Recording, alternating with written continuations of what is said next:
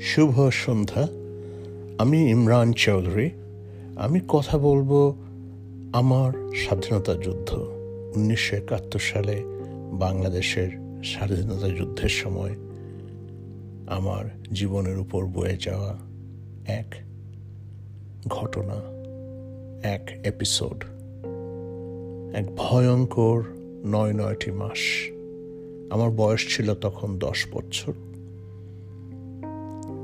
মে মাসের পঁচিশ তারিখে আমি এগারো বছরে পদার্পণ করলাম এবং এই এগারো বছর বয়সে বাংলাদেশের স্বাধীনতা যুদ্ধটাকে আমি কীভাবে দেখেছি? আমার উপলব্ধি কী? আমার ব্যথা কি? আমার মনস্তাত্ত্বিক কী কী সমস্যা এই স্বাধীনতা যুদ্ধ এনেছিল আমার জীবনে? এবং এই স্বাধীনতা যুদ্ধ কীভাবে আমার জীবনটাকে চিরতরে চেঞ্জ করে দিয়েছিল। এ কথাগুলো আমি ভবিষ্যৎ প্রজন্ম, বাংলাদেশি বা বাঙালিদেরকে জানাতে চাই। আজকাল কেউ লেখা হয়তো অনেকে পড়তে চায় না। কেউ সময় নেই পড়ার, সবাই অন দি গো তাই আমি মনে করি যে আমার এই প্রচেষ্টা পডকাস্টের মাধ্যমে আমি এক একটা দিন বা এক একটা এপিসোড এই আমি মুখে মুখে বলব আপনাদের সবার জানার জন্য যে উনিশশো একাত্তর সালে বাঙালি জাতির উপরে কি ভয়ানক একটা হলোকাস্ট হয়েছিল, একটা গণহত্যা হয়েছিল, একটা জেনোসাইড হয়েছিল এবং এইটা সম্পর্কে আমি মনে করি আমাদের ফিউচার প্রজন্ম জানুক এবং জানে তারা বুঝুক তারা থেকে এসেছে।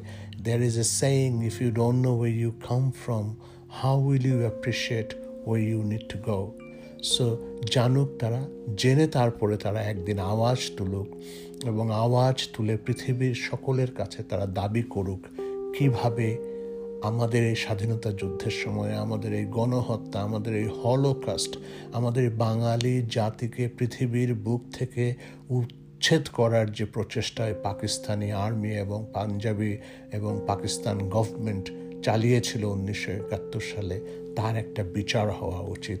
পৃথিবীর সব মানুষ জানুক এবং তারা সকলে মিলে ইন্টারন্যাশনাল কমিউনিটির কাছে অ্যাপিল করুক যাতে করে এটার একটা বিচার হয়।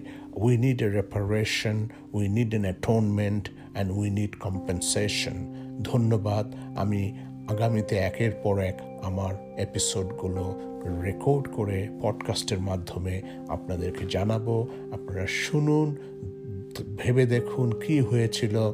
আমার বয়স ছিল মাত্র এগারো বছর। অতএব বুঝতে পারছেন যে আমার ওই বয়সের অনুভূতি যদি আজ উনচল্লিশ পরে এত প্রকট হয়, তাহলে যারা হত্যা হয়েছে, যাদেরকে নিহত করা হয়েছে, যেসব মহিলাদেরকে রেপ করা হয়েছে, যেসব মানুষদেরকে গণহত্যা করে, গণকবরে ইয়ে কবর দেওয়া হয়েছে, তাদের উপর দিয়ে কী কষ্ট হয়েছিল? আসুন আমরা সবাই শুনি, আমরা সব বাঙালিরা শুনি শেয়ার করি এবং আমরা একদিন আওয়াজ তুলি যাতে করে এই যারা হত্যাকারী, এই যে তারা পারপেট্রেটার্স তাদের বিচার হোক এবং ইন্টারন্যাশনাল কোর্টে তাদের বিচার হোক। ধন্যবাদ।